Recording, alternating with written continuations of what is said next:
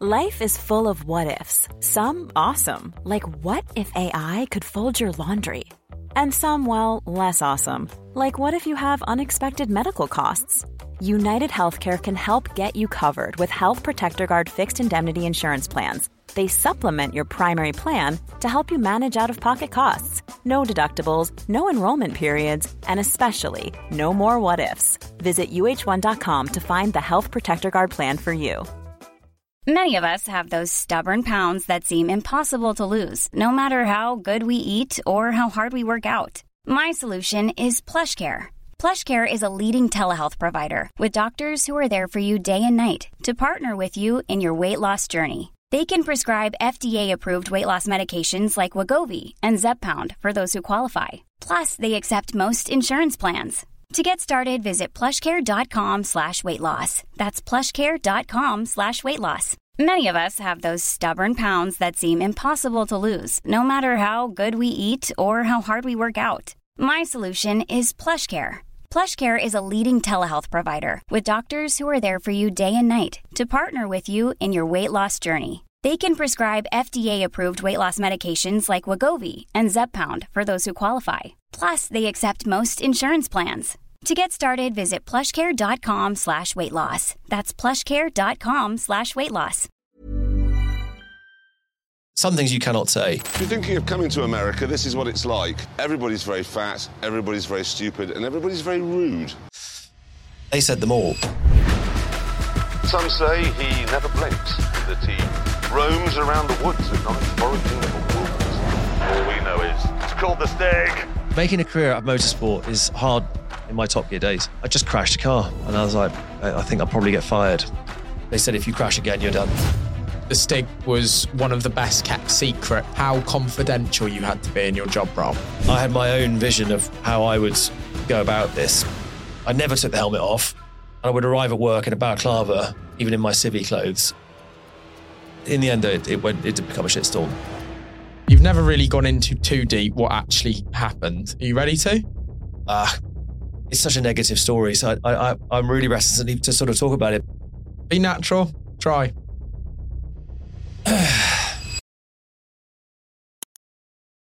Ben, two weeks ago, we literally didn't know each other. However, one week ago, I was in the back of a taxi heading out in Las Vegas whilst dressed as an orange Nemo, sat next to one of my childhood heroes, the Stig.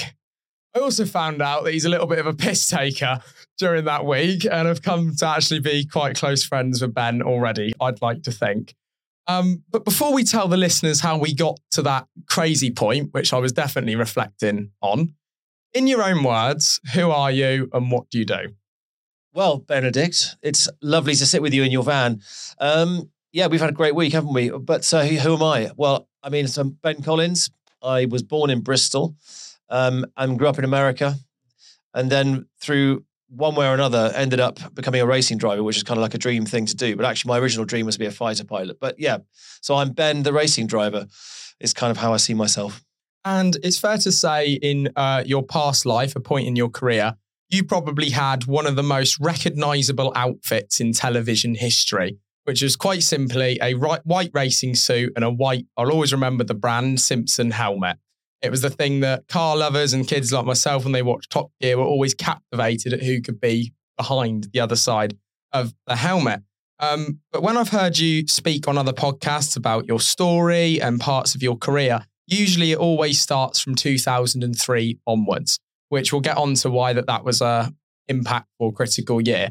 But I'd actually like to go pre 2003. I want to try and get across to the people that watch this and listen what it actually takes to become the Stig.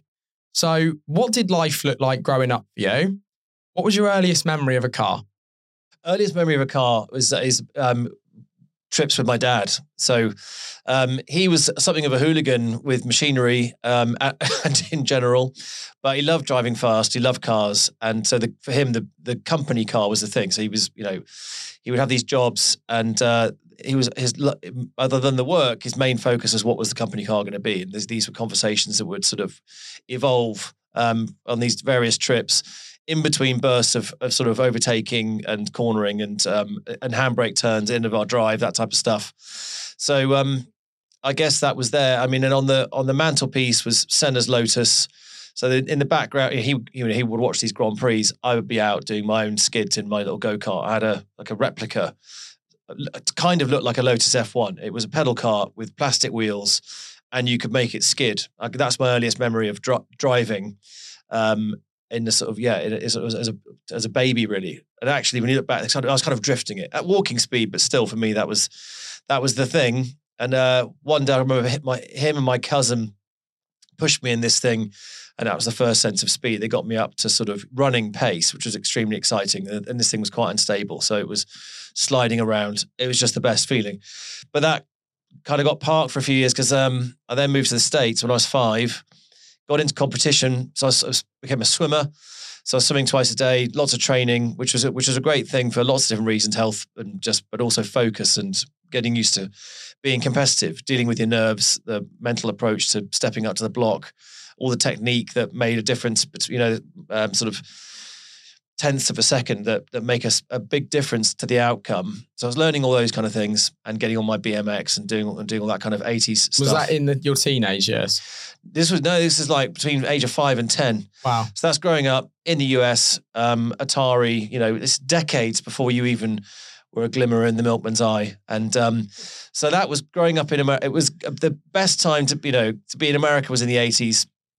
It was an awesome era then back to the UK, um, lived on a farm, and there was there was farm machinery, so mechanical stuff with engines, um, and so I just terrorized the quad bike. And and actually, you know, that was a really formative thing. I learned a lot of car control.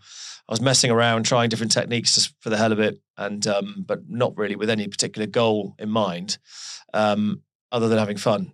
Until I was um, got my first experience in a racing car when I was eighteen. So that does cover off quite a lot of a competitiveness in growing up already, learning about racing, learning about tenths of a second, not even necessarily on tarmac.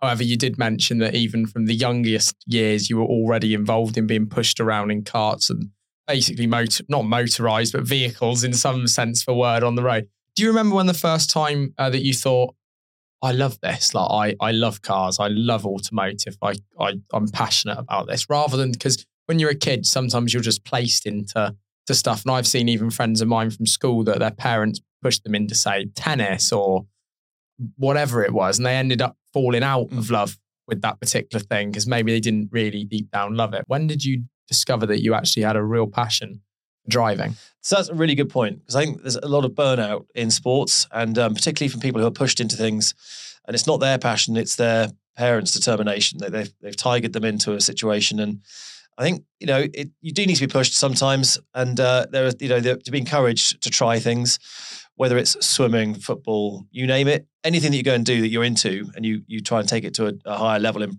develop your skills. That can take you in all sorts of different directions, but um, but yeah, and I think that's true with with racing. You know, look at karting. A small percentage will make it through, but there's a lot of parents there yelling at their kids, you know, to force them and cajole them into a position that they don't actually inside. That's not really who they are. It's not what they want to be. Um, but to answer the question, for me, you know, that I enjoyed every these road trips. It was uh, just a thing. You know, I mean, we used to drive to um, whatever holiday we were doing. We would drive across Europe. Um, that was a thing we did.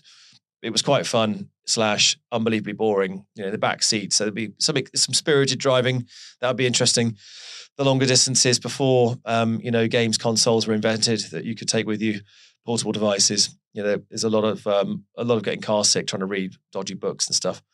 Um, so for me, though, the the time I got totally passionate about driving properly was um, first time in a racing car. So I was 18, went to Silverstone, drove through these gates, and I had a little bit of a taste of it. My dad had started doing some racing. I'd been to a Grand Prix. I'd seen it and Senna and was becoming aware of what this scene was. But when I was, it was when I was sitting in the car for the first time in a single seater. You know, you're less than a centimeter from the ground. You, where you're sitting, your bum is right at the floor, and turned it on, and you just feel the whole thing shake, and your body is bolted into it with these belts. And um, before I even set off, I, I knew I was hooked, and I knew I was. It felt like I had, I was home. I just knew that that was me.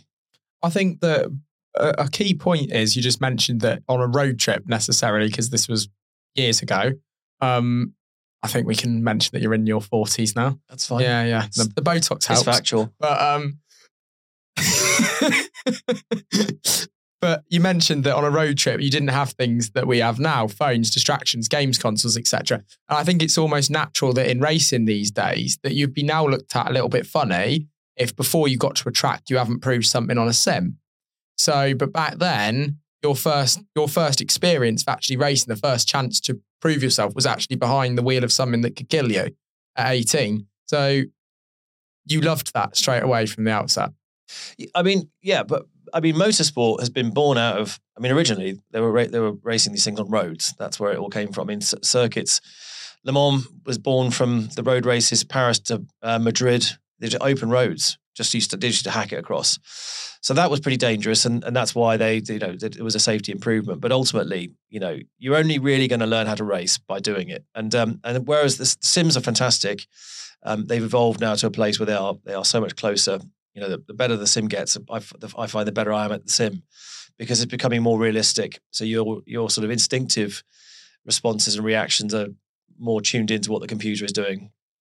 So it's become less fake, uh, but still mechanical and G forces and all that stuff. You're only going to learn that by actually doing it. And um, so you know, you go out on a track, you do some testing, some practice it's a remarkable thing how quickly human beings can adapt to speeds that are well in excess of what we what we can walk or run at. It's just a weird quirk of evolution that we can process speeds in hundreds of miles an hour, but actually it comes quite naturally and you can learn it quite quickly. Um, so with a little training, it doesn't take long to do what outwardly seems to be an incredibly dangerous thing. You can learn it very quickly, and actually that's why I love also instructing. So you know, fast forwarding to the Top Gear days teaching the celebs in a car that was fairly simple, like the Suzuki Liana. You know, at 45 minutes, you could you could take someone. I mean, Johnny Vegas was a great example. He had not even he had not attained a road license. He was he, he came to the track with his instructor, who was rolling his eyes at the stuff I was telling him to do, and was uh, listening in, just thinking, "I'm he's this guy's creating an absolute nightmare because he, he still didn't really know how to use the clutch or anything." Um, and uh, I looked down at what he was doing with the pedals, and I said, "Oh, that's quite an advanced technique there. Your your left foot braking into the follow through." And he just said, "I'm doing what?" He had no idea where his feet were, so he just wasn't thinking. He was just doing it. Um, and if you've got an instructor with you, then that's that's fine, and you're you're able to experiment. So, yeah, he didn't. He really couldn't differentiate the clutch from the brakes, which you know, obviously for advanced driving would be a problem. But for that window of time in between, you sat in a car with Johnny Vegas, the Stig on Top Gear, and getting in a car for the first time at 18, sitting there, Silverstone, one of the most iconic tracks. You mentioned that you're in the States growing up, but you'd come back and your first race was actually in the UK on home soil at Silverstone. What, Yeah. what was that like then? So that was my so first try in a try out of it in a car was at Silverstone, um, which was just mind bending. you know the the feeling of it. You know, I wanted to be a fighter pilot, and this this thing just felt like a fighter pilot at ground level. And um, and actually, the speeds at ground level feel much faster than up in the air. So I've been lucky enough to go up in a in a fighter jet, which was a boyhood dream. Went up in a tornado, and it's quite fast, but it doesn't feel as fast as on track. So um, it's weird how how these things sort of differ, are different, but it was an amazing feeling being bonded to that car and being completely transported. You know, it's, it completely disembodies you. You are just, it's just motion and the sensations that are coming through the, the wheels to your hands, through your bum, through your body, your chest. Everything is is united with that machine, taking you to this completely other world. So that was just driving on my own. The first race, though, that was a different deal altogether. So that was at Brands Hatch. I'll never forget it. At the Brands Hatch, it was a Formula Ford festival hundreds of the best drivers in the world were there. I was in a sort of subcategory called Formula First, which is a similar thing, little little wheels that poked out the side, spindly little thing, but extremely fast. Um, and uh, you know, I'd, I I could drive the car fast. I qualified third, but I was surrounded by karting champions and all this kind of stuff. People were very experienced. I'd never done a race before, so I had to get it off the line, and it was I think it was a bit greasy, whatever. It's And quite interesting, actually. You didn't have the car. uh, The, karting wasn't part of the story here, really. It was just kind of oh, dropped the racing car. Yeah, I, so I was fast. I had no idea how I was doing it. I was just there, and um, you know, people come, oh, how what, what have you done before this? Well, nothing. I, you know, I live on a farm. Uh, this is this is it. Um, and uh, people didn't believe that. That oh, you know, cause, because I was fast, because I didn't, but I, I had the raw material, but I didn't have a clue how to really put it together. So into the first corner, you know, I never, my heart was beat. It slowed down. It was beating so hard going into that corner. The, the adrenaline dump was unbelievable. We were swarmed together. There was three cars wide. I had one car sort of nudging me into the into in the back. It was all going off, and so being able to take a corner, you couldn't even see the corner. Cars everywhere. So that was quite exciting. And, and uh, I slid wide, I think, at the fourth corner. I, I, the first lap was like a blur, but I still remember skidding wide and sort of drifting through the gravel and actually cut the face of, of a mate of mine who's a journalist who was watching at the time. So I made a mark on him, literally, um, and finished the race without crashing, which was a miracle. But I was up at the front from the get go, and I had a steep learning curve of, of how to compete on track with other cars and race offline, defend, not defend, all that stuff. So, was it your first part of you having a career and work, etc.? Was that in racing? What was that question again? So the the first time you mentioned that you were getting into racing at an early age, and it's kind of um, family passions and growing up in a world of racing and cars and all the rest of it kind of ended up with you sat there in a race seat, like what the hell's going on at Silverstone? Did that develop into like a career quite quickly? So um, no, it's so making a career out of motorsport is hard. Is hard, and um, so I wasn't sure where that was going to go. You know, growing up, I had lots of different ideas what I might do. I was I wanted to join the army, or, or I had uh, you know I was whether I'd be a lawyer. So I carried on with those in you know because the the racing seemed to be even from the early stage quite a fickle thing. You've got to find sponsors. It's extremely expensive. You've got to compete, be at the front to justify all of that, you know, time, expense, and everything. And um, you know, to to get going, the only way you can really finance yourself um, with well, various ways you could be working, but was to go and instruct. So I started doing that. That was the sort of one way. But that's even that's it's not brilliantly paid. You you're doing your best. You're you're learning another skill, but it's you know you're looking for every sort of opportunity to try and find some way of of furthering your career. And to do that, you've got to find the sponsors, and um, that's knocking on a lot of doors. But it isn't easy, and, and luck plays a huge part in it. And who you know. And you knocked on the right doors then eventually, so I had some good contacts. So I did get some sponsorship. So that got me through into Formula Three um, and to America. So I raced Indy Lights in the States. And uh, that team had some funding as well, which helped. Um, but then that funding ran out. So I, I, I, got as far as I could go. And then it became a career because I then switched across to doing Le Mans um, prototype racing and sports cars, where the teams have got funding. Um, they're hiring professional drivers. I got to drive for Ascari, which who had this incredible absolute beast. This, um, you know, Formula One engine um, in a Lola chassis. Um, Ascari was the team. They based in Spain, Ascari. So they now have, they they so Klaas Zwart, who set that up, um, he built the track in Spain. Um, um yeah, in the in Ronda, um, which is a beautiful part of Spain. And he created this team, and he, his goal, his dream, was to create um, supercars, which he did. Um, the KZ1 and the A10, which is another another beast. We got both of those onto Top Gear, which was awesome. Unfortunately, when I lapped it, the track was half damp. That car was would have gone fastest otherwise. Um, so he realised his goal. He you know he built he built these cars, which is a huge undertaking, and uh, got to see that up close. It gives me a huge respect for you know you look at what um, Christian von Koenigsegg has done. I, I know from seeing the the trials and tribulations that Klaas went through to start a car company at that level, it's hugely intensive and complicated. So to get there's, everything, there's a lot of people that have tried, and maybe a few that it's hard to say if they've succeeded or not. If they're just constantly being funded and cash pumped in, I think you've got the likes of what's the Apollo IE is another small car company manufacturer. I think Pagani's so well established now that they've he's smashed it iteration in the same way Christian has. And I actually asked Christian uh, once. I luckily got to visit the factory and I wanted to ask him a question. I was thinking about what I could ask him, and I said, um, "Would you say Pagani is your your biggest rival?" He said, "No." He's like, "Cause our customers have both." He's like, "I have more customers that have both than uh, customers that just have one or the other." So he he said, "I actually think Pagani is our biggest compliment, like to to get the best out of both cars." And it was quite amazing to to hear him saying that that they just sort of had their different directions. But I do think deep down there was some level of rivalry. But no, Christian is wonderful guy. And you obviously drove some of his machines yeah. in the early days as well. Do I remember seeing uh, an orange machine with some tyre stuffed in its mouth once? It was silver. Thanks for bringing it up.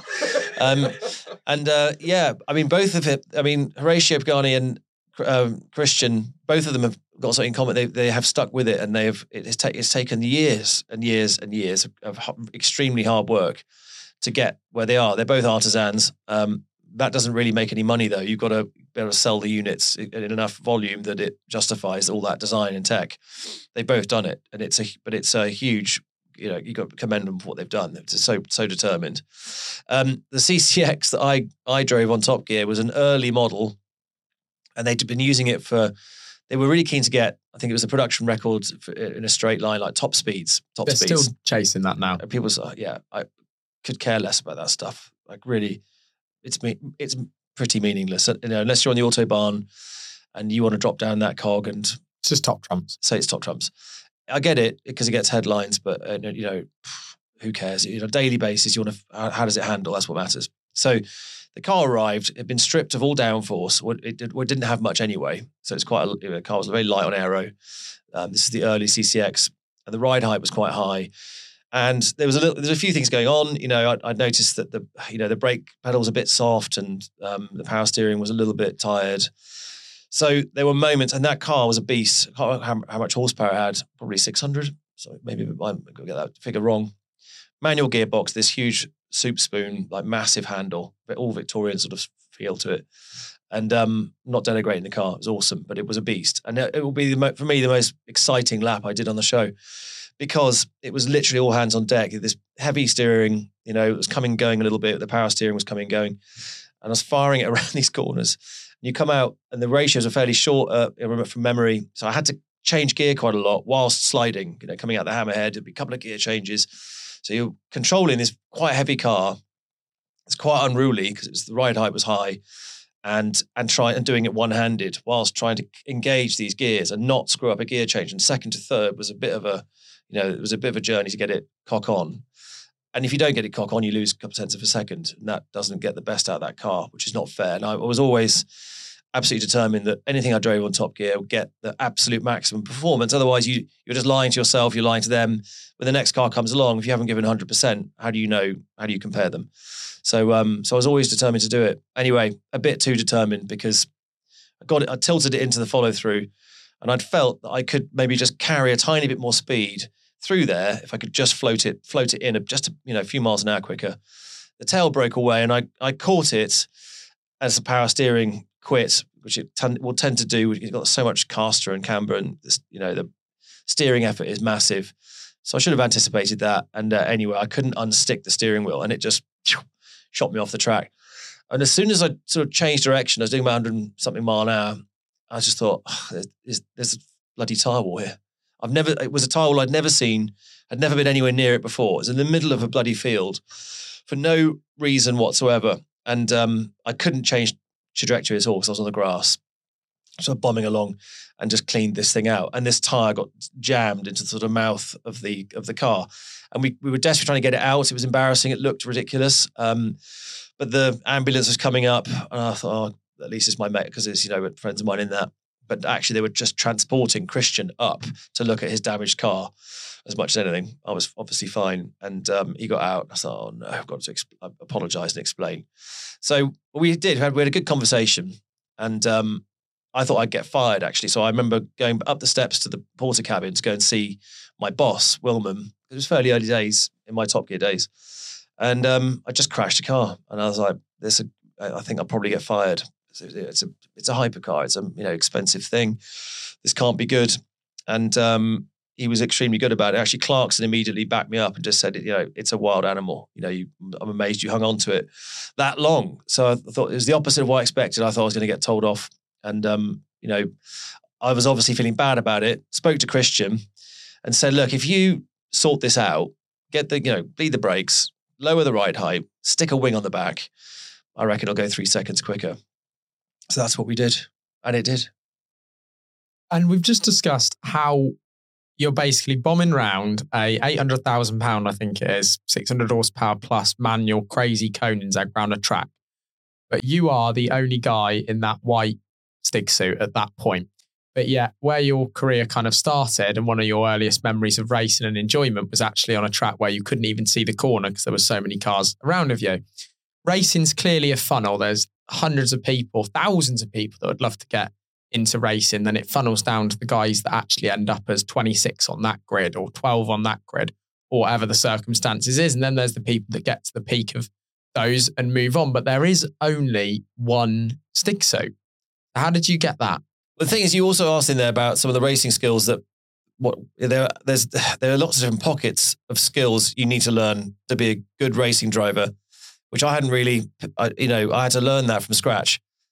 I read Senna's book many times, watched as much information. He was my sort of idol, if you like. That helped a lot. It also it, it also worked against me to some extent. He'd raced go karts since he was a kid. I hadn't. He won everything, so I thought, right, that's that's obviously the simple model. You need to win everything, and um, and actually, the fact that was a mistake because it affected my um, risk assessments of all the moves. I was uh, I thought you need to win these races, do whatever it takes to get to the front. As a result, I had a lot of crashes. So I wrote off three in my first season. I destroyed, completely destroyed three cars in the first five or six races by being totally uncompromising and forcing moves that weren't on, with this dogged belief that you need to, you know, like Ricky Bobby, get to the front. Like Max Verstappen esque from these days, just kind of shove, chuck it down the inside, or I'm coming through, or we're having a crash. Well, he's perfected it. I mean, he's he is the ultimate in lots of different ways. Um, so he, you know, he he he has created a new overtaking move. Uh, I mean, to, and to do that, you think how long people have been racing around in cars. No one's ever thought to drive that way. He's he's got a new move, and that is he is he has developed a way of, of breaking into a corner. And it's like, well, actually, the edge of the white line is where I can go to, so I can break later because I can go all the way to the far side of the track and then turn left or right for the corner. It completely destroys the other driver. So it's within the rules. You've got to race between those two white lines if he comes past you, he's probably going to take you all the way to the white line and then turn away, and you're going to be left high and dry on the outside lane. And some people might go, "Oh, well, that's not so fair. It's a bit rough. It's whatever." The thing is, with without braking maneuvers, it is like um, it's like playing poker. you're, you're quite good at playing poker. I saw you in Vegas. Um, I wasn't. I lost a lot of money in Vegas. Did you? I was very much up, and in one second, I was very much down. Yeah. well, that's it. That's that's life. But it's like that. You win or lose. And you can also when you're when you're outbreaking your opponent, the, the opponent has a choice whether to try and you know, I you know stare you down and try and compete with you and end up completely hung out, or let you dive up the inside and let you go too far into the corner and switch a rule on you on the way out. There's there's so much into it. But he has coined this new max move and it works. And he's taking down champions, you know, so that's that's his overtaking prowess. But that wasn't what you were like then. Well, I I was in all the wrong places. So I was hanging out on the outside of three cars in a 120 mile an hour corner. I had no business being there and got punted into the wall. That destroyed that car. I ended up in a bathtub. I mean, literally, all the wheels came off. One of them nearly, I mean, nearly killed my teammate. This, uh, the wheel and the suspension, the entire thing flew in the air. I don't know how high because I was spinning backwards at the time. My my teammate said he was going towards Hawthorne at maximum speed in this car, and this thing just landed. It bounced over his head and disappeared. So that was the end of that car, chassis number, whatever it was. Um, another one at Lydden Hill was in qualifying and I was fully lit. Someone had a moment in front of me and I, I had to get out, I had to get around it. Like that, I barrel rolled, destroyed that car. I can't remember the other one was. Must have been hit on the head. But um, so yeah, after a while, realize that um, needed to adjust that and start picking. You have to pick your moments, basically. So that's a key part. That's racing. It's um, it's also knowing how to deal with the pressure of being in front and when to defend your position and when to attack and all those things. The other side of it, so that's racing. The other piece, though, that I found harder actually was the qualifying runs, particularly when you get into the faster stuff with slick tires that need to be activated. You have to get them into an operating window. And usually with a new tire, that window is only open for one or two laps maximum. And the car doesn't handle perfectly in that time. You have a much higher grip level, but it will handle differently to how you've been driving it in all the, all the practice sessions. You have to be able to imagine what it will do and you have to work on how you activate it. And you need to be motivated in that session. And I wasn't motivated in the qualifying sessions.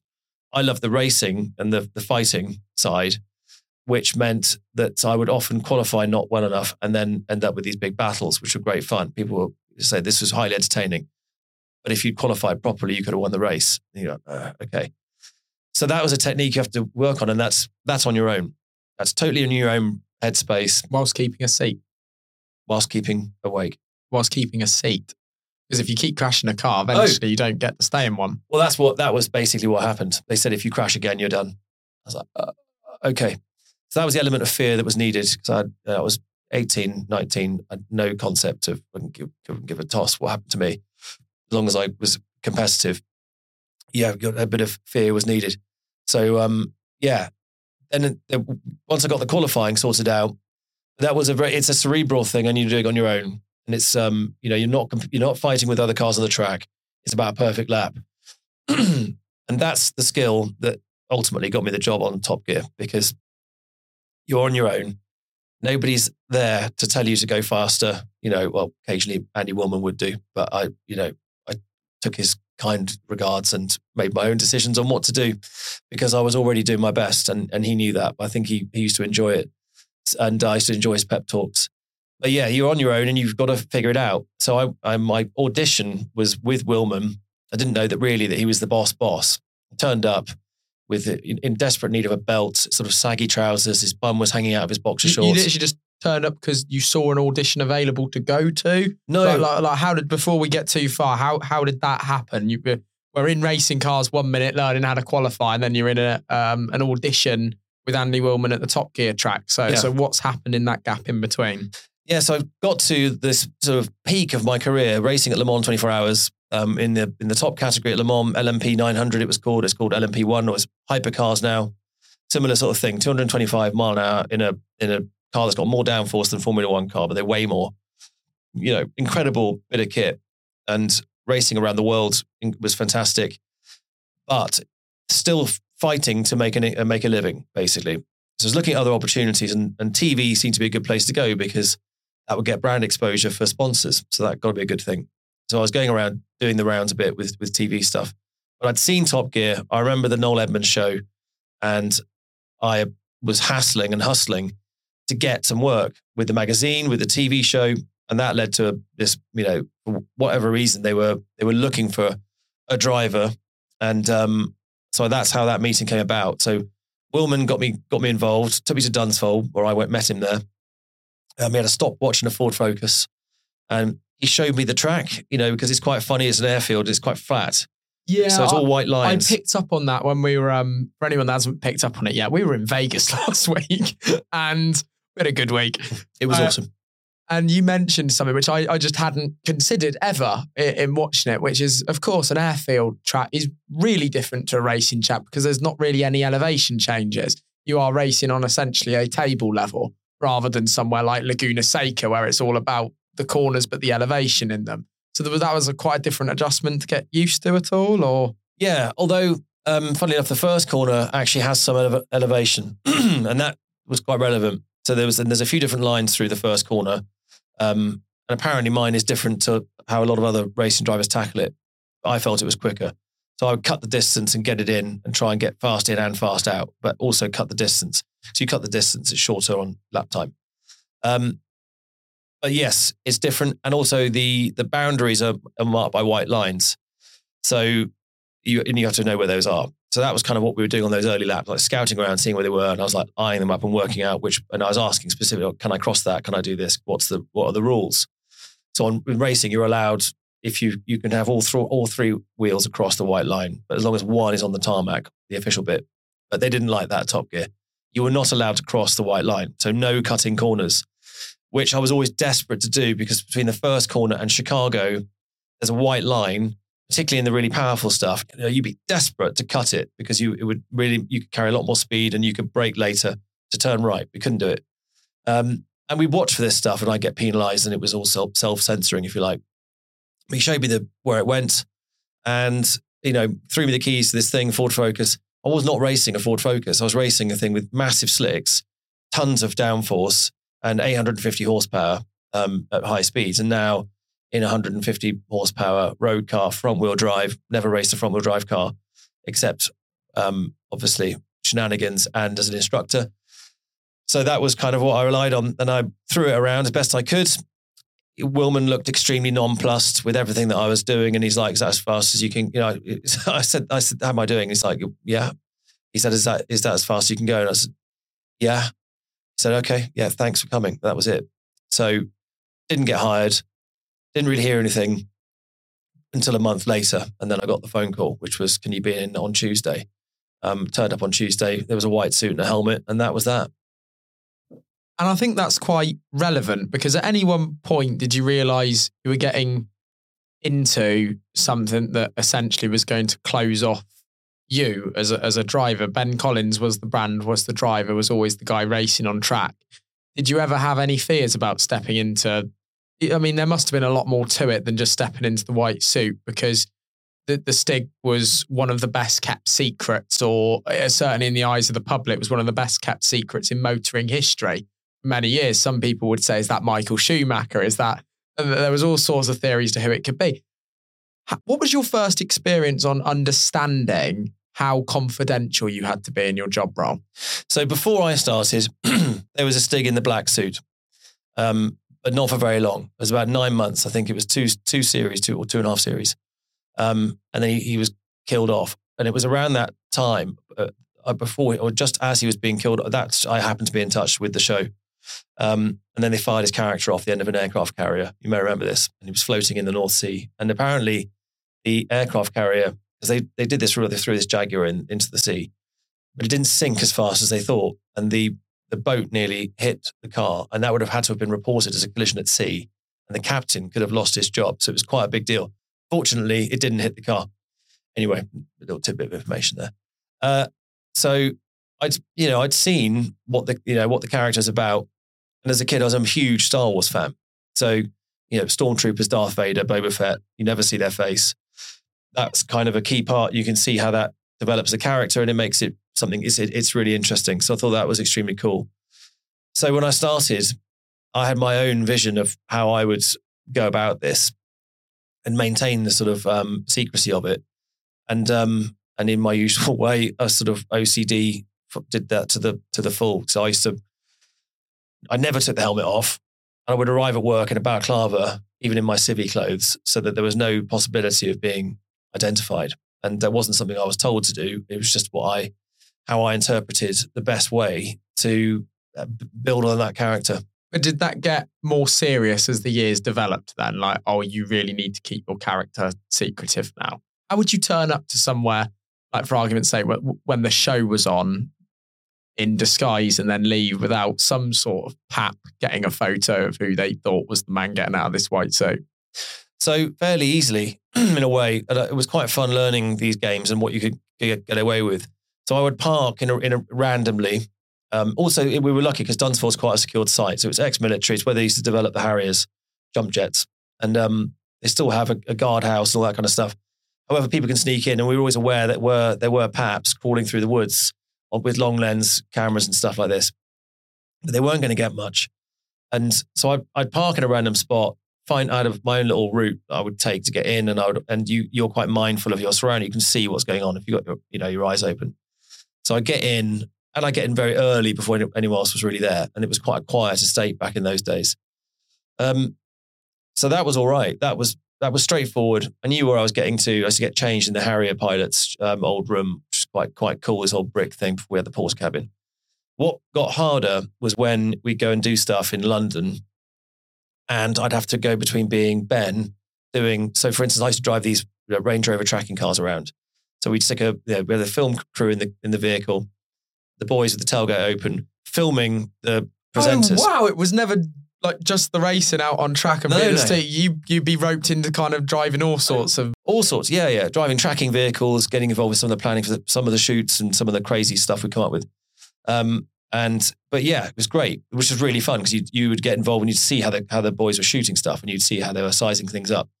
Um, so I'd be I'd have to get there would be like a you know that moment when you have to get changed in a telephone box type thing, um, and pulling that off. So at that point, it it was it would have been worse to walk around in balaclava, probably get arrested, definitely these days, and kind of having to hide in plain sight and just be a bit low key, be the grey man, and stay out of sight and then reappear. So that side did get harder as time went on. And but I was I was trying to be ahead of the game. So like when we get checked into hotels, they were putting me down as Ben Collins, which I said, please stop doing that. Kind of, we're gonna and I created a new name called Richard Jameson, which tickled me because I it was you know Richard Hammond, James and son from Clarkson. And I got my own. I had a BBC. I should have brought it. A BBC card made, fake identity with the with that name on it, um, so that people wouldn't start reading because you you know you'd have that conversation. We check in and go, "Oh, are you? Do you work with BBC?" It's not what you wanted to hear. So that kept that under wraps as well. That was helpful. Um, but yeah, just having to be tactical and just think around how to get around it. But the, it got harder as time went on because by the end of it, I think I've been there eight years. And in the end, there was something like 120 people at the BBC knew who I was because of turnover in staff. This is what I was going to get onto. insurance forms, risk assessments, all of these. And that's just within work. That must have also grew in your personal life that people started to cotton on what was going on, how many people found out, etc. I was super careful with that because you, you know you, the, your mates are the last ones you should tell until it's until it becomes defensive. So I think one of the big outage things we had was um, the health and safety report after Hammond had that horrific crash in the jet car. Um, I was named on the report because I I'd um, I was going to be driving it and I'd been involved in some of the well a tiny tiny fraction of the um, build up to that basically. Um, and that didn't help. so it's like, well, who is the who is this um, racing consultant that was in some way involved? Um, and the papers got you know chewing on that, and, and they were getting it right, you know, because I was there. So we did a lot of different disinformation. Um, Wikipedia had just started, so there were there was always a bit rumors on that, and then YouTube just started, and stupidly, I was asked to do an interview in my first series, and having never worked in TV, I didn't know any better although it felt wrong at the time. And I did an interview with this Dutch presenter for their TV show. And they said, oh, no one will watch it. It'll be fine. And I said to the producer, you sure this is the right thing to do? He's like, oh, yeah, it'll be fine. But two years later, it resurfaced on YouTube because YouTube was recycling So it. So if you really tried to find out, you could probably find out as a as a diehard fan. um, journalists were very good at it, and they pretty much worked it out. But they didn't really they didn't spoil it until um, the BBC revealed me in the Radio Times, and then it was um, they thought it was open season, and that's when it started coming out in the in the bigger newspapers. So during your your time there, you got obviously really close with Clarkson, Hammond, and May, and not only that, you got to instruct, as you said, because it's amazing how many skills that you you have when you're younger that you think you may not end up doing that again. But you mentioned one of your first ever jobs in racing to earn some money was actually instructing. Um, and you probably never thought that 10 years later or however long it was that you'd be sat in a car with, let's go throw some names out there, Cameron Diaz? Yeah, Yeah, that, that that's a flex. That. That's, that's pretty cool. Um, you mentioned, uh, who is it that you mentioned earlier? There was Johnny Vegas. It was a great bit of fun. So you've obviously got some people that stick out. What What were some of the relationships that spring to mind that that you were you really remember from those days at Top Gear? People that you met. so the thing with instructing, which particularly with racing, you, you and any any racing instructor I think would agree with this, and probably it's true of whether it's water skiing. Was that helmet on?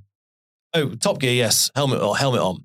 Your helmet's always on anyway with with motorsport. You've got a helmet on, crack your visor open and talk.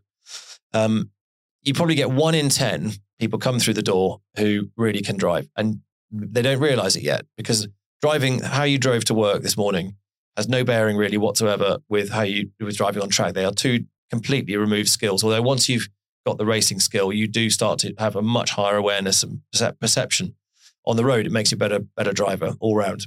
So you'd activate these people. You'd get one in ten who could be activated, and they would just take to it. It just and you'd be like, "Here we go," and they're joys to teach. And you, Simon Cowell springs to mind. so Cowell was really interesting. So he was hilarious. He had a very natural feel. I managed to convert him to sort of a couple of racing skills that would that that he took to, but all of which he forgot between because he actually he actually came to the track twice, and I couldn't believe that he had re- sort of reverted to his home you know home brand of driving, shuffling the wheel like they taught us. I was like, oh, he's forgotten everything I showed him, and uh, and I and the second time I said, oh, you know, let's try and do it like this. He said, I like it this way. So he did his own thing, but he did it really effectively. He had a, a very natural sense of his own um, environment. He obviously could feel the car, and he was fast. He set fastest lap both times. Although I'm suspicious because he he said in one of the interviews, he said, "I've got a secret, and um, I'm not telling anyone what it is." So I don't know. I don't know if he cut the track. I was always watching. I don't think he did, but he was very good. So I don't know what secret this was. Maybe he. I don't know. Maybe he's an electronics wizard, and he, he just put a different ECU in the Suzuki for that for his hot lap. Anything's possible with him. I mean, you don't know. So you instructed all these guys um, while at Top Gear. So did Simon Cowell, for, exi- for example, know who you were as the Stig? No, you No. still had to remain in disguise and be ultra careful about Helmet the on, guys. visor down. What did that do to you after a number of years? Be always being this secretive person. Did you enjoy that? I loved it. It was fun. I mean, I didn't want to be on camera because it's that's quite intimidating. You've got, you know, uh, it wasn't something I. Yeah, that's exactly what you do now. Now that's what I'm doing. Well, that's been a huge challenge to, to get past that. I mean, it was horrific. Because First, it, it does sound like back then you weren't interested at, at all. So it was visor down and you were Yeah. enjoying it. it was perfect. Get it, get go out, have a great time. You're involved with this exciting thing. You've got these crazy people, the presenters doing this, these things, and they're hilarious to watch them in action on camera, as partic- particularly off camera. You know, and the live shows. If only someone could have recorded what they were saying to each other before they went live onto the stage, it would just you know break the internet. so they Yeah, are very much even toned down when you see Clarkson having a main on on TV versus what they're like you know, on like camera. some things you cannot say. They said them all, and they were they were really really good fun. So the the live shows actually is where I got to you know hang out with them the most and go out and go and hit these cities you know after hours and have a really good laugh. They're you know they're really good fun, and also you know and also the the broader team, camera team, and all that as well. Unbelievably skillful, um, talented people, and production team all the ideas, the creatives coming up with idea after idea. You got, you know, Richard Porter is a well-known member of that team. You know, the script writer, also involved all the idea ideation. So, um, a big family, really, a dysfunctional one, but a fun one to be part of. Um, so yeah, it was a Who great did you journey. get on with the best? Uh, to be honest, all, all, I mean, I really enjoyed all three. They, they're, um, you know, Clarkson is, a, is such a force of nature, and but you know, when we were out doing our stuff, you know, we we spent a lot of time together. Got to go to his house in the Isle of Man for that amazing shoot we did out there. It was a proper riot, and you know, um, you know, you're you're quite deeply in someone's personal life at that point, um, and that's a great place to go and find out what what uh, the crack is. And that's, I mean, Isle of Man, what a place! No speed limit I, I've been there. I It's- love it. awesome. Yeah, they're, no, they're all good fun, and um, yeah, we we did some crazy stuff. But what went wrong? Well, all good things come to an end, and so in terms of the secrecy side, that veil was starting to slip. So I mentioned the Radio Times article. That was a massive own goal. There was, um, unbeknownst to me, they'd done a front cover shoot with someone dressed up in a white suit. It was the front page, front cover of the Radio Times. Who is the Stig? The nation needs to know, or something like that. And then you opened it up, and it was my picture and my bio inside. So that was a main own goal. My I had some building work going on. My builder slapped on the table and said, "Oh, mate, can you can you sign that for me?" I was like, "It's nothing to do with me." Um, and he said, "Oh no, you- you're in here. It says you're the Stig." So that happened, and then so a couple of the Telegraph picked up on it. So, well, they're playing with this now. We kind of know it's Ben, so we'll start doing our own articles. And it there was I started to hear rumors about uh, getting other people involved to start doing my job, and I thought, you know, I've been here a long time. Why why would I be why sh- at this stage should I be slowly phased out? I'd rather be locked in and do you know do more. So I decided it was time to go. So I'd there was a few hints that that my time was coming to an end, whether I wanted it to or not, and I thought it was best to go out on my own terms. So that was that was the thing. So I handed in my notice. I'd written a book, um, which I was, you know, I got that sort of in progress, if you like, and as a as a sort of way of telling my story because I knew that it would be quite a big deal when I stepped out into A the open. shitstorm, basically. Well, I didn't know what it would be because there was a- there were a lot of different ways I could have gone. In the in the end, it, it went it did become a shitstorm. It was quite a thing. So you mentioned it was a bit of a shitstorm, um, but you've never really gone into too deep what actually happened. Are you ready to? Well, sort of. I mean, the atmosphere at the show was definitely changing. Um, I noticed that the, we used to have the crowd used to come to the track, and we would they would go to the studio and all that sort of stuff. And um, I mean, James is always brilliant. James May used to go out, make everybody tea, hand out biscuits, and then it, you know as the popularity grew, you know, then some security guards appeared, and then tensor barriers appeared, and it was becoming this very I don't know what you call that, but it was just it was different Corporate conglomerate. more corporate and there was more of an edge to things. Um, you know, there was just some of the fun had just had vanished a bit, a little bit um, in the sort of just the just the easygoing nature. Just when it was a smaller show, it had become this much bigger thing. The merchandising stuff was everywhere. You know, the I am the Stig t-shirts, which were hilarious, were you know becoming a thing. Um, but yes, it was a feeding frenzy around the you know the Stig brand thing, and it was being called that now, the Stig brand and all this sort of stuff. Um, I was quietly getting on with what I was doing. I was loving it, but there was definitely more external pressure um, than there had been before. Um, you know, and it was just yeah, it was a bit it was a bit more s- severe around where where we were working, and I just I just sort of saw where it was going, and I just felt that you know I was going to be I, I thought I was, I'm going to be phased out. I can see it. It's going to be phased out. They're going to have people coming in. We're going to do things in different countries, and um, yeah, there were a few, and there were a few direct hints. You know, well, not just hints. We were going to do Top Gear was going to do the Le Mans 24 hours, which for me this is golden. It's kind of it's it's literally why I signed up to to do the job, um, and um, uh, it's such a negative story. So I, I I'm really reticent to sort of talk about it, but it, it was one of the real reasons I, I thought this is this is not going the right direction, and we were, they were going to do this race, but um, yeah, they they were, fuck, I can't talk about this. It's just I just can't bring it out because it's it just it feels negative. Millions of people have lost weight with personalized plans from Noom, like Evan, who can't stand salads and still lost 50 pounds. Salads, generally, for most people, are the easy button, right? For me, that wasn't an option. I never really was a salad guy. That's just not who I am. But Noom worked for me. Get your personalized plan today at Noom.com. Real Noom user compensated to provide their story. In four weeks, the typical Noom user can expect to lose one to two pounds per week. Individual results may vary. Many of us have those stubborn pounds that seem impossible to lose, no matter how good we eat or how hard we work out. My solution is PlushCare. PlushCare is a leading telehealth provider with doctors who are there for you day and night to partner with you in your weight loss journey. They can prescribe FDA-approved weight loss medications like Wegovy and Zepbound for those who qualify. Plus, they accept most insurance plans. To get started, visit plushcare.com slash weight loss. That's plushcare.com slash weight loss. Sometimes you got to talk about negative to get to a positive. People think it's a whinge. It's, it's you know it's not. It's yeah. They'll think was a whinge. I'm not a whinge back. Right.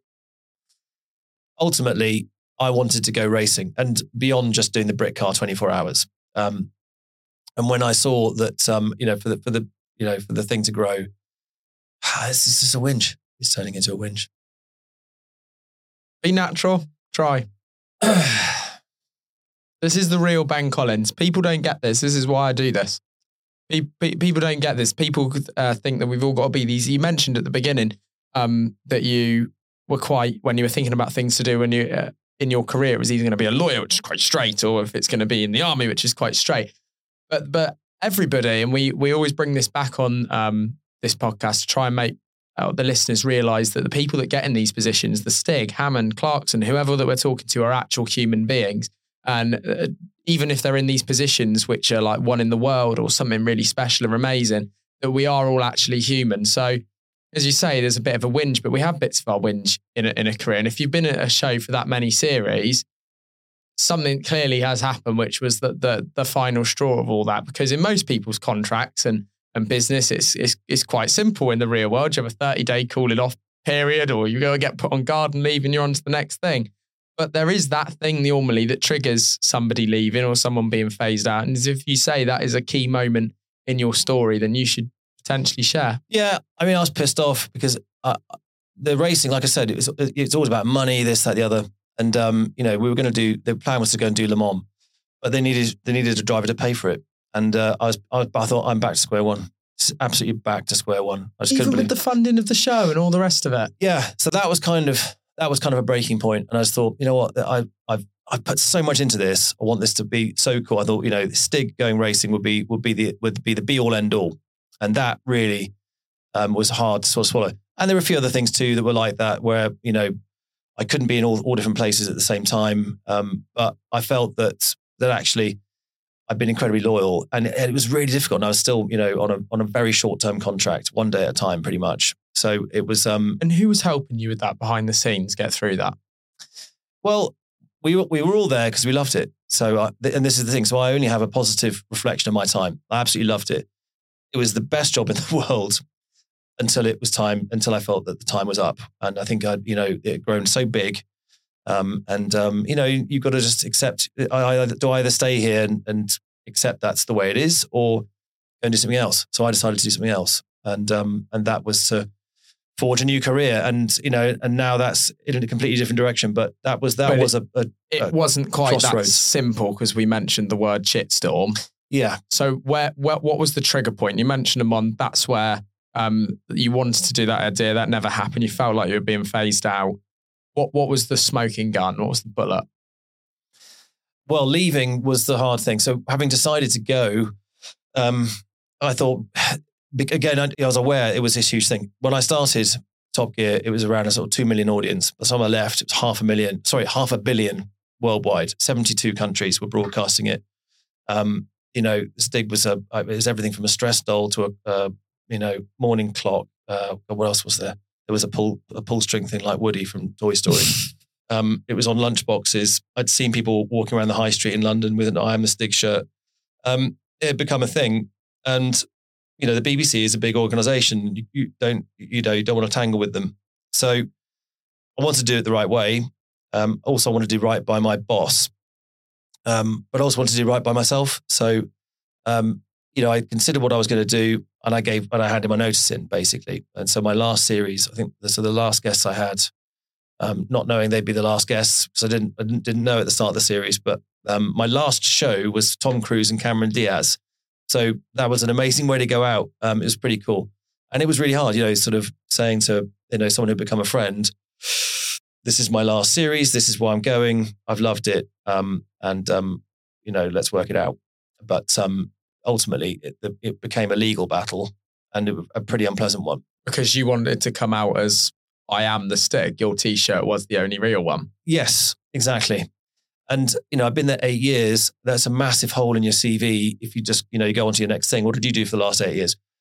Not much. Um, it, and it it also seemed to me an opportunity for someone else to come in and start fresh. Um, again, not my decision to make necessarily. That's not my show, but um, but freedom of speech is a is a important thing. And I, I, I try not to when, when guests like to keep their private life more private, which I know that's the kind of barrier that you're on. But ju- just if you could give us some insight, you mentioned like if if you hadn't have, have come out, you'd have this great big hole in your CV as well. But I also try and look behind the scenes a little bit, like family wise. Obviously, you, you mentioned you you got a partner and you're married. That must be quite difficult for family around you as well. I could imagine a, a, a friend of what something saying, "Oh, what does what does Ben do?" Like how do how does family members navigate that? Like, like when people say, oh, "What what does Ben do?" and it's like, "Well, he's a racing driver, I guess." Is that basically the spiel that was put out? It was. I mean, to be fair, I mean, I so I left in 2010, um, but by that time, it had been in the press so much. It had been in almost every newspaper, and um, it was becoming almost impossible to defend it. So, family and friends, close ones, I'd sort of created a little bubble around so that at least I could have some help, sort of fending people off. But it was it was practically impossible. So having you know, if I if I'd left that, it it it was so out in the in the domain. It was it was on Wikipedia. It was all over the place. Um, so the kind of cat was out of the bag, really. And so there was a timing element to this where it's like, okay, no, this is this is up. And I was start, that is why I was starting to hear. That's why Michael Schumacher um, came onto the show was to help um, throw a smokescreen and, and also because he's awesome. I think let's go this other way around. He's awesome. So it was, you know, the, there, it was a great opportunity to get him on.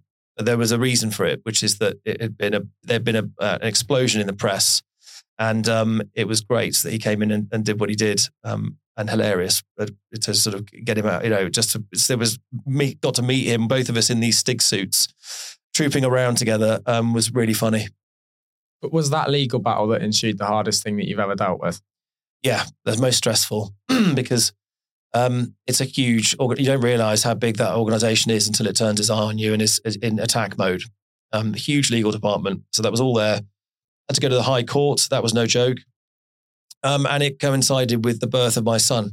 So, um, and we did try and move the date, and they wouldn't move it. So that all happened at the same time, and it was it was a big big deal. And if I, if and you know if it had gone the other way, there was all sorts of ramifications, and I'd have probably gone bankrupt. So it was it was an important one to to um, but but equally, and I could have walked away from it. But at that point, I felt a bit, a bit it put so much pressure on. I just thought, there's no way I'm backing down now. I'm, I'm leaving. and um, it's not right. How I, that, at that stage it was not right how it was handled. Where does that mental resilience come from? I don't know. It's just I've grown up. I think um, I've always hated bullies. Uh, I think um, that's when if when you've got when and so actually the more something grows and and, so, and intimidates, I, I dig in and and push back. There was never a time in that where you thought, I just can't do this anymore. I'm throwing in the towel. I think there's definitely, you know, that you've got to have a voice of reason. And I was fortunate to have some great advisors. I was also very fortunate to have fantastic support from my publisher, HarperCollins, and the individuals there that made a massive difference. Um, and my amazing agent, Mark Lucas, who's a literary genius um, and fantastic human being, um, to really guide me through and sort of like, you know, you're doing, you're doing nothing wrong. This is a process. This is now a process and um, you'll get through it. But you did get through it, which is excellent. Did get and through. there's uh, something on the table here, which is he's clearly advertising a book. Well, I bought that as a gift. but as he mentioned, Christmas is coming. As he mentioned, um, the Stig became a global brand. You, you can walk in any corner shop, probably in any corner of the world um, at one point, and there'd be anything from a coaster to a squishy toy in there. So no doubt that having being able to then put I'm guessing the result of uh, the battle that ensued enabled you to be able to do things like this. Exactly. So was so- this here your first book, The Man in the White Stuff, The Stig, Le Mans, The Fast Lane, and me, Ben Collins? That is the book they tried to ban. So that was it. And so after that result, um, this book came out and, um, and did I- really well. Am I going to can- get a signed copy? I'm going to sign one for you. Are we going to have a bookshelf in the Road to Success van? Do you read? I do. I'm just checking because there's yeah, there's not that many pictures in this one. okay, right here we go. And while, whilst Ben uh, writes this, I say most of the time on on the podcast, I try and sit sit back and an- ask the right questions to people sitting opposite for them to then tell their own story and just kind of point it in the right direction. But even from a personal perspective, from me, I've obviously sat down with a lot of people, but anything can happen. Like I'm now sat in the back of my Did I, van did I spell with your the name right? stig. I think I spelled his name right.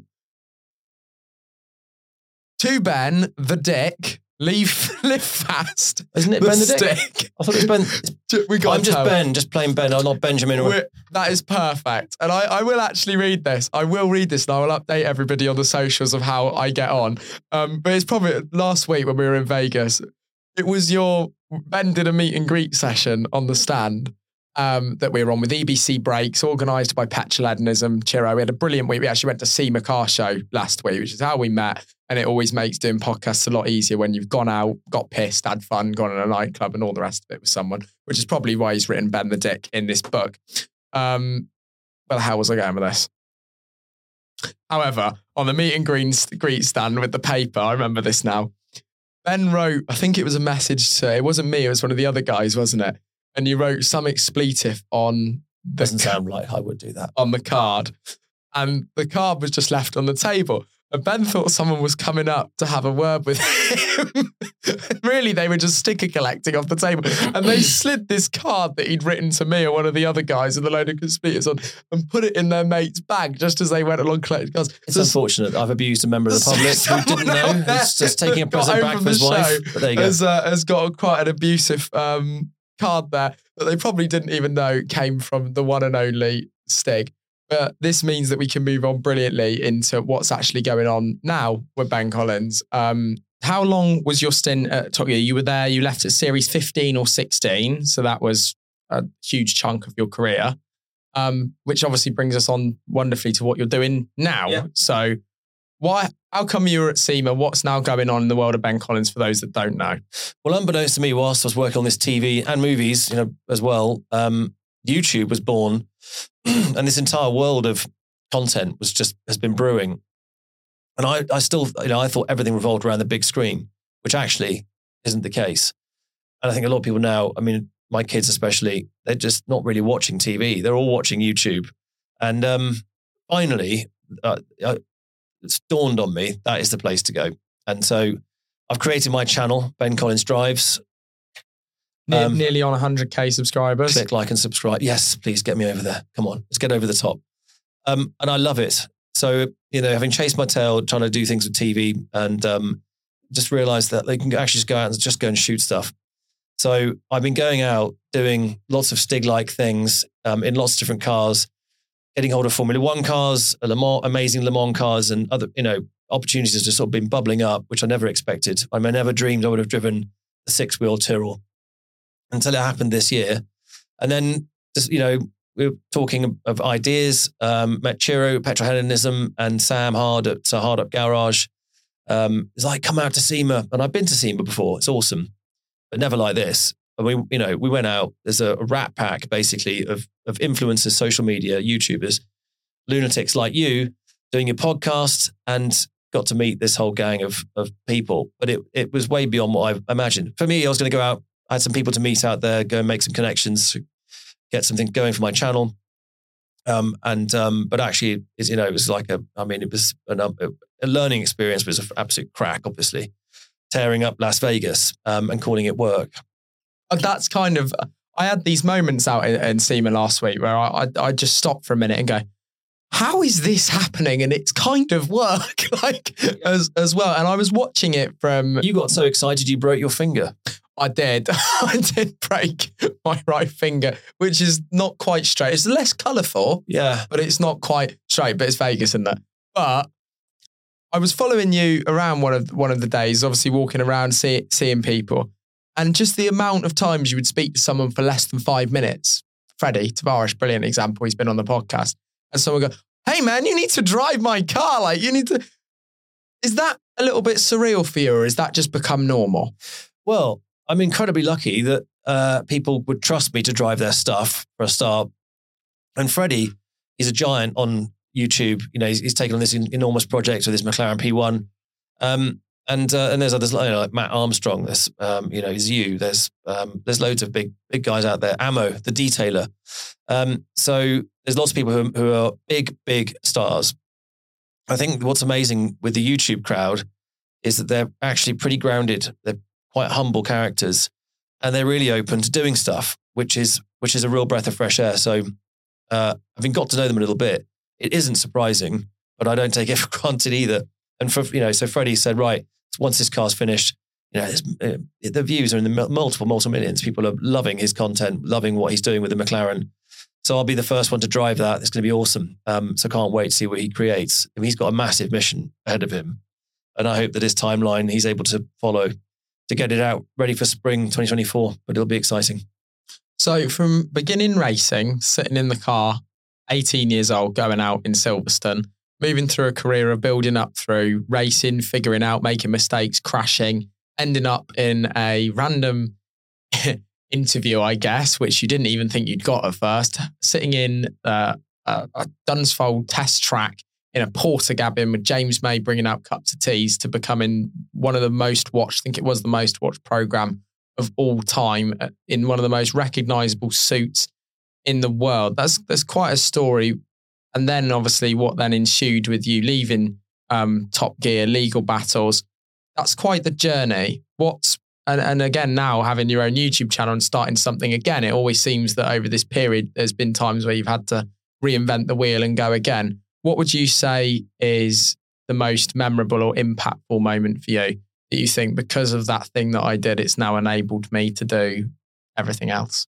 Without doubt, um, we wouldn't be sitting here if I hadn't been the Stig, and so that was um, an, a you know huge moment in my career, um, and one that I loved, and uh, you know I I felt that I you know put everything heart and soul into, and um, you know even the, some small things, silly mannerisms and stuff like that. I still think that they that you know hopefully I added value to that character, um, uh, but without it, you know, it would have my career would have been completely different. I think I'd have still had a fantastic time, and I'd have done. I think I'd have followed my own star and done something that I would value, and and um, you know, found another way to do something, whether it was in different walk of life entirely or through motorsport or other things. Um, but it's enabled me to do stuff that I love. I love writing, so I've written three books. Um, I absolutely love sharing um, knowledge. I love instructing. I, you know, that's why I wrote How to Drive, because to try and impart as much of my racing knowledge through the medium of storytelling to people who are learning to drive for the first time, or people who maybe have a passion for it, want to learn how to improve their skills even further, that sort of stuff. Or Aston Martin, I went right back to the beginning to tell their their story from the very beginning through all the mini biographies of all of the contributors, the engineers, not just looking at metal and pistons and you know cubic inches and stuff like that, which are only interesting if you've got the context of why they matter, and that's down to the designer and the engineers and their philosophy. So, you know, I love all of that.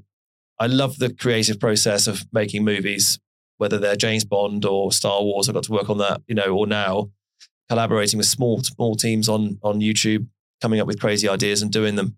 So, you know, it's all for me. It all brings together into one place. You know, you're creating an idea, creating a story, running with it.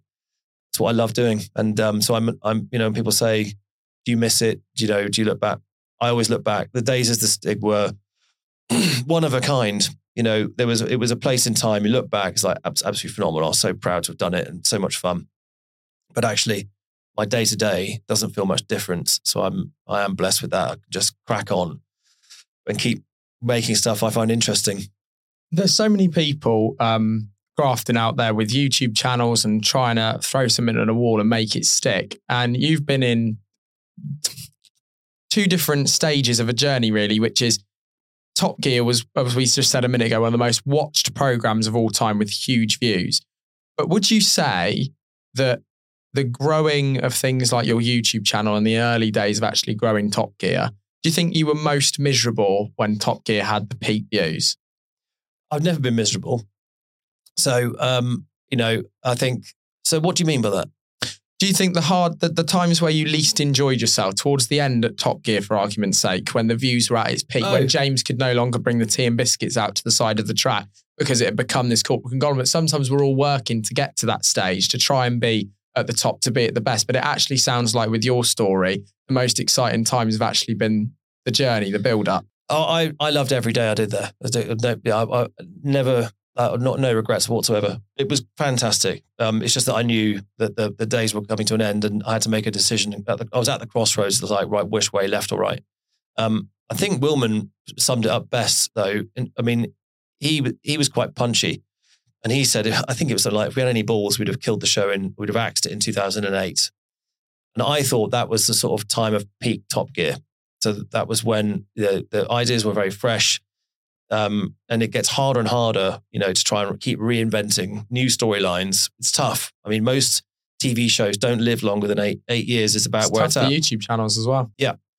So, um, so I think that's that's sort of a fact of life, and they were sort of getting it was getting harder for them to keep reinventing and keep creating.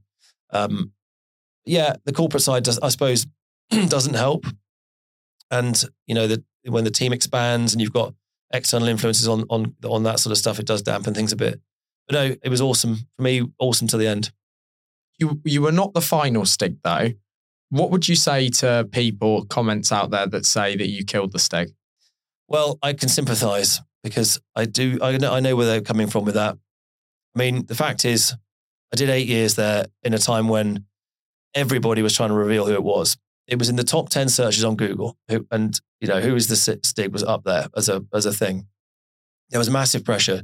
Journalists were breaking into the place where I was getting changed to sort of get my ID and, and stick it out. And I think I fended it off pretty well up until the point it was untenable at the peak when in what we would call the, I suppose the, what do you want to call those years? The golden years of Top Gear.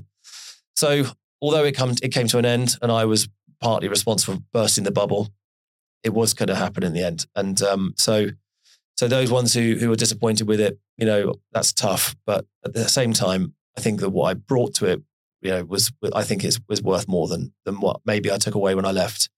Um, plus, you know, there was an opportunity for the next Stig to at least pick a different color. I mean, come on, they could have gone with something different.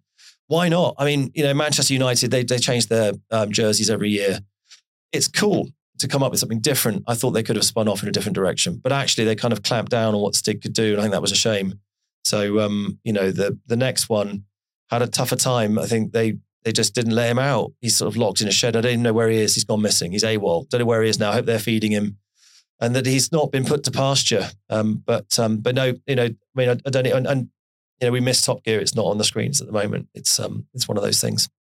Ben Collins, I thank you so much for coming on and telling your story today and in so much detail and things that people not necessarily have heard before as well. And to those that have listened and followed today, please check out Ben's journey now on his YouTube channel, the incredible films that he's making with not only driving cars around and being a hooligan, but also some in depth uh, podcasts yourself, uh, going out meeting with people like Tavarish, driving some incredible cars and rebuilding a Lancia Delta, one of your favorites. Yes.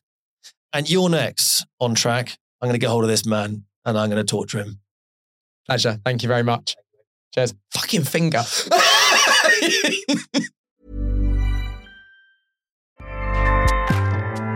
ACAST powers the world's best podcasts. Here's a show that we recommend.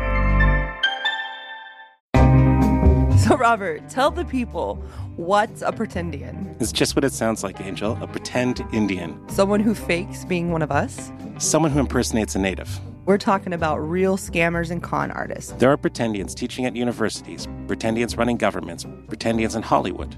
On our new podcast, Pretendians, we'll tell you the incredible story of these jaw dropping frauds. Who are they? Why do they do it? And how the heck do they keep getting away with it? Listen to Pretendians on Spotify or wherever you get your podcasts.